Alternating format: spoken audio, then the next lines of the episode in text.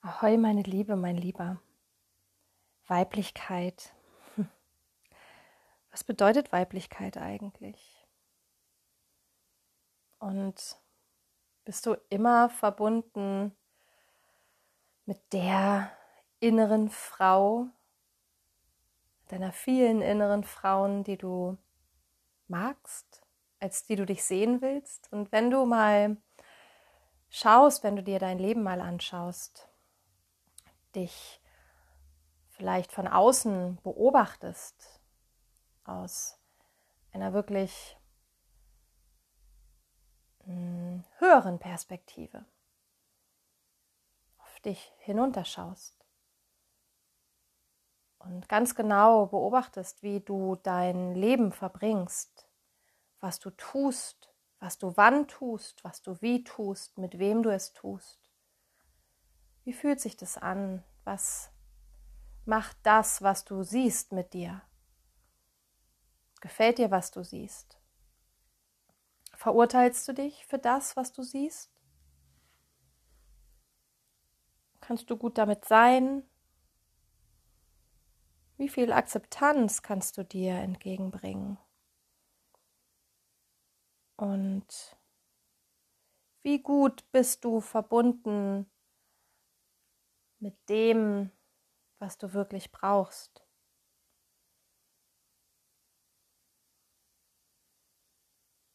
Ich möchte dich einladen, heute einmal mit all diesen Fragen zu sein. Und meistens ist die innere Kritikerin sehr, sehr hart. Und ich kann dir sagen, je härter wir mit uns selbst sind, desto härter sind wir auch mit dem Außen. Das heißt, unsere eigene Herzverschlossenheit und Härte, die eigene Nichtverbundenheit mit dem Schoßraum und unserer eigenen Tiefe, die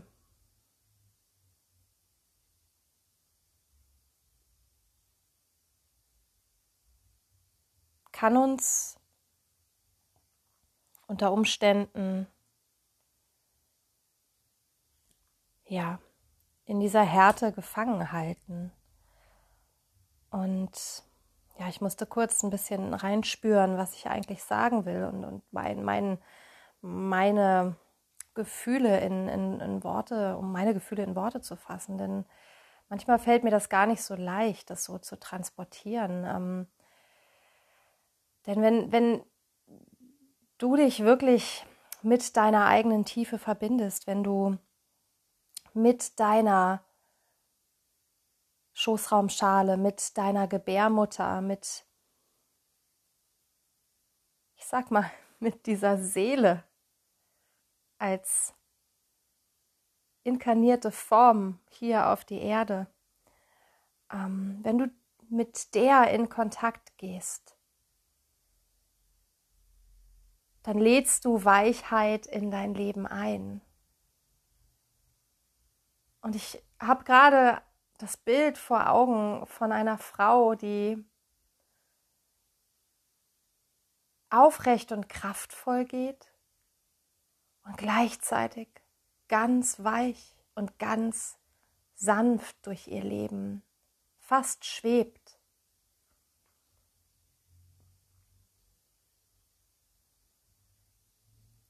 Und wenn du dich auf diesen Weg begibst, dann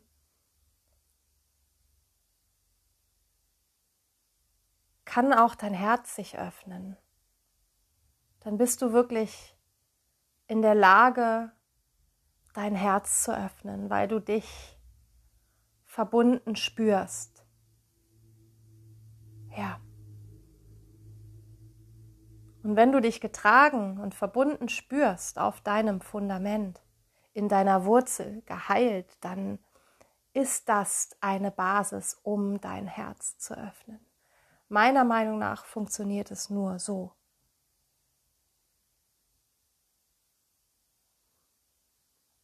Und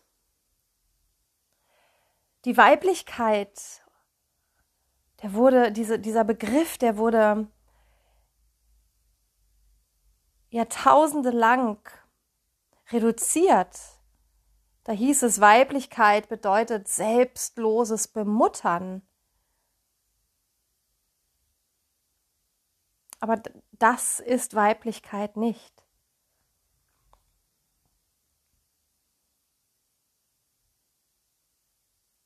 Weiblichkeit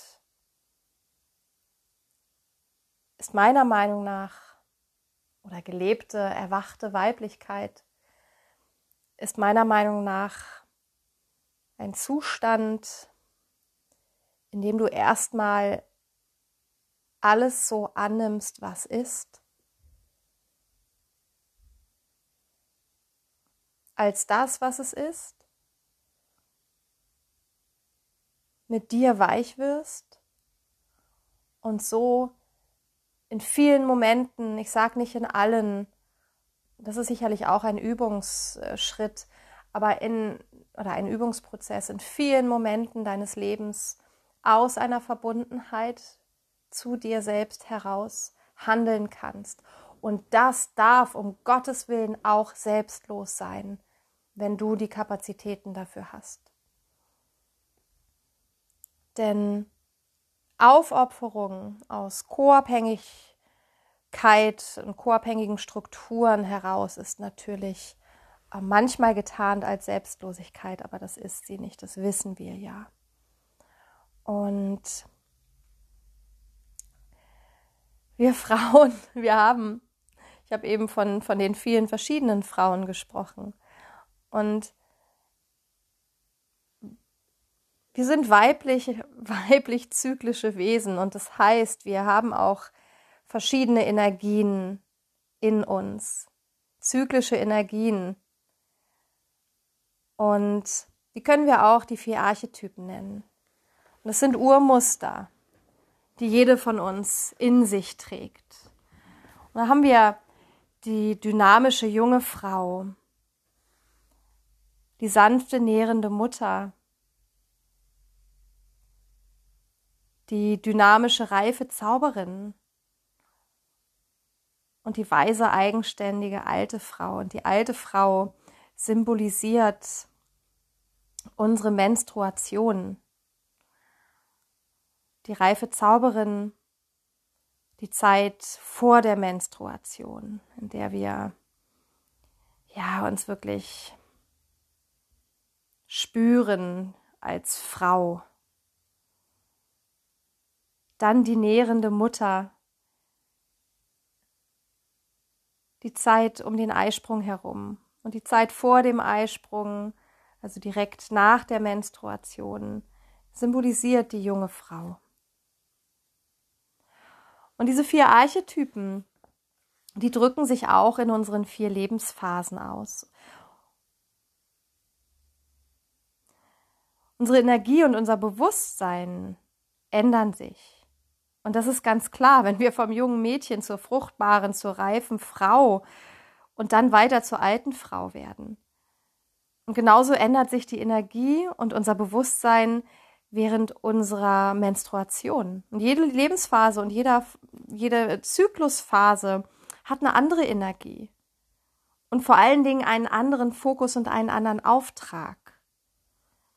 Und das Wichtige dabei ist aber wirklich zu verstehen, dass jede Phase, jede dieser vier Frauen, die wir innehaben, und da sind noch mehr, aber da geht es jetzt um die, die Zyklen, dass jede dieser dieser vier Frauen ihre ganz eigene Ausdrucksform hat und vor allen Dingen auch ihren ganz eigenen Auftrag. Und das ist ganz, ganz, ganz wichtig. Und natürlich ist es schwer, während wir unseren Zyklus durchlaufen, während wir uns als völlig verändert wahrnehmen. Fast ist es so, ich weiß nicht, ich kenne es ganz gut, als, als ob ich ein völlig anderer Mensch bin in den jeweiligen Phasen. Und natürlich reagiert die Umwelt, weil wir auch auf uns reagieren.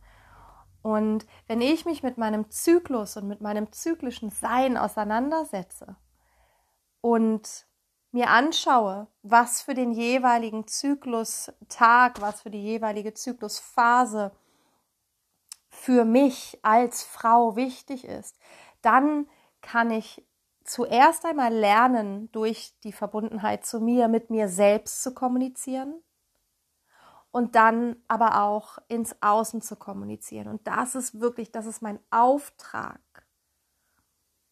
Denn nur so kann sich auch unser Umfeld mit uns verändern oder das System, auch im Großen, das System mit verändern, wenn wir Frauen wirklich lernen, mit uns selbst zu kommunizieren, uns selbst zuzuhören, dann aber wiederum auch ins Außen damit gehen. Und das Bewusstsein oder die Perspektive, die es wichtig ist, hier einzunehmen und auch beizubehalten, ist immer, ich erwarte nicht von dir, dass du mir hilfst oder dass du mich rettest.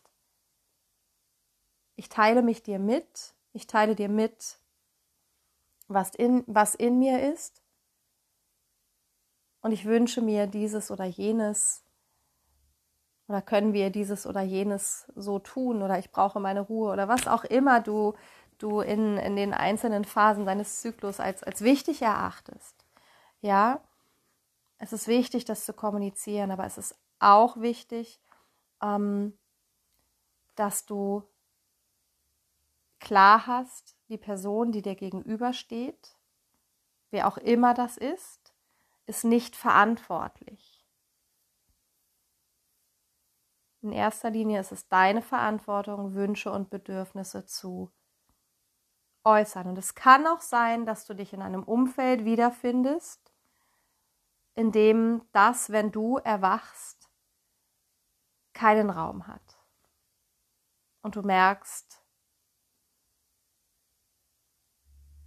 dass du aneckst und dich das frustriert. Und das sind ganz, glaube, ganz, ganz typische oder ganz, ganz gängige äh, Momente. Die können sehr, sehr frustrierend und sehr enttäuschend sein.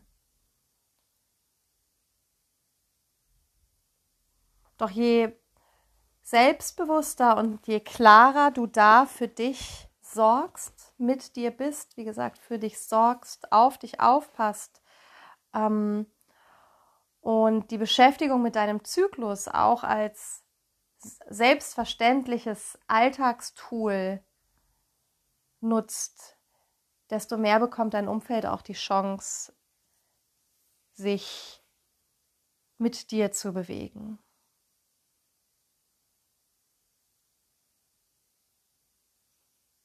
Und das habe ich eben schon gesagt, auch im Großen. Und das ist das Schöne daran. Wenn wir auch im Großen etwas bewegen.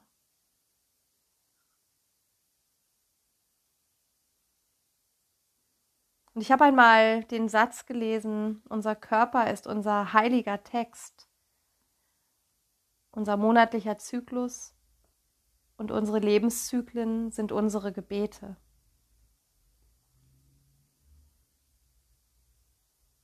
Und das geht mir sehr tief, das berührt mich sehr, sehr tief. Unser Körper ist unser heiliger Text, unsere monatlich, unser monatlicher Zyklus und unsere Lebenszyklen sind unsere Gebete.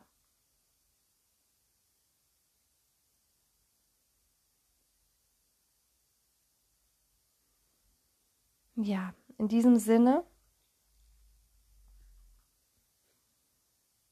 wünsche ich dir eine verbundene Zeit.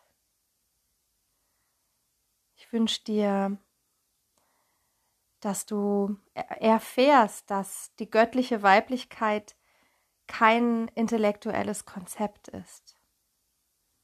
Und ich wünsche dir, dass du erfährst, dass die göttliche Weiblichkeit auch kein intellektuelles Konzept braucht. Und ich